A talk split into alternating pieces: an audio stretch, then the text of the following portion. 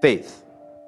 Now, I know, I know, faith isn't a new idea, but it's definitely an idea worth spreading. See, faith gets people back on their feet, it gives them a reason to live. Faith reminds us to move on. It reminds us that we're resilient and that better days are on the way. There's faith in family, there's faith in God, but the most important form of faith, the purest form of faith, is faith in ourselves. Now, most of us here can agree that having faith in ourselves is critically important. Yet there are so many of us that spend more time being our own worst enemy instead of having faith in ourselves and being our own best friend. You have greatness in you. And in order to demonstrate that greatness, you've got to become a risk taker. You've got to reach outside of your comfort zone.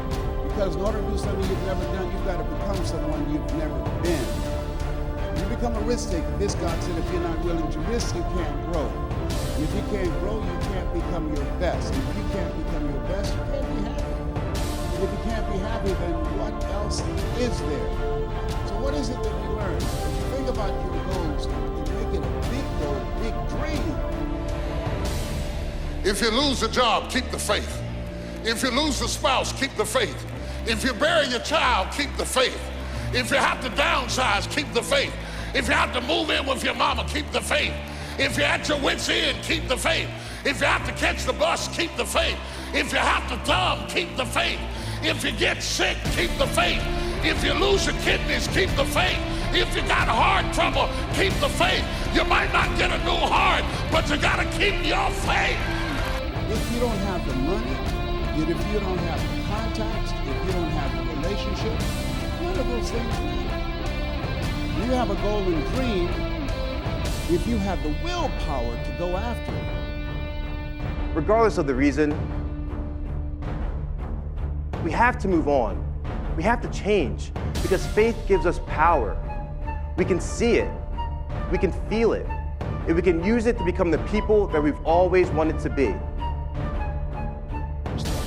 If you keep doing what you've been doing, you're gonna keep getting what you've been getting.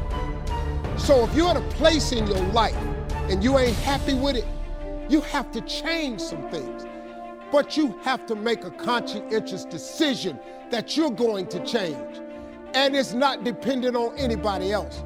It don't matter what your mama think, it don't matter what your coworkers think, it don't matter what your siblings think, it don't matter what your children think. It don't matter. They have nothing to do with it. This decision is yours and yours alone. Faith gives you power. You can use it to become anyone that you want it to be.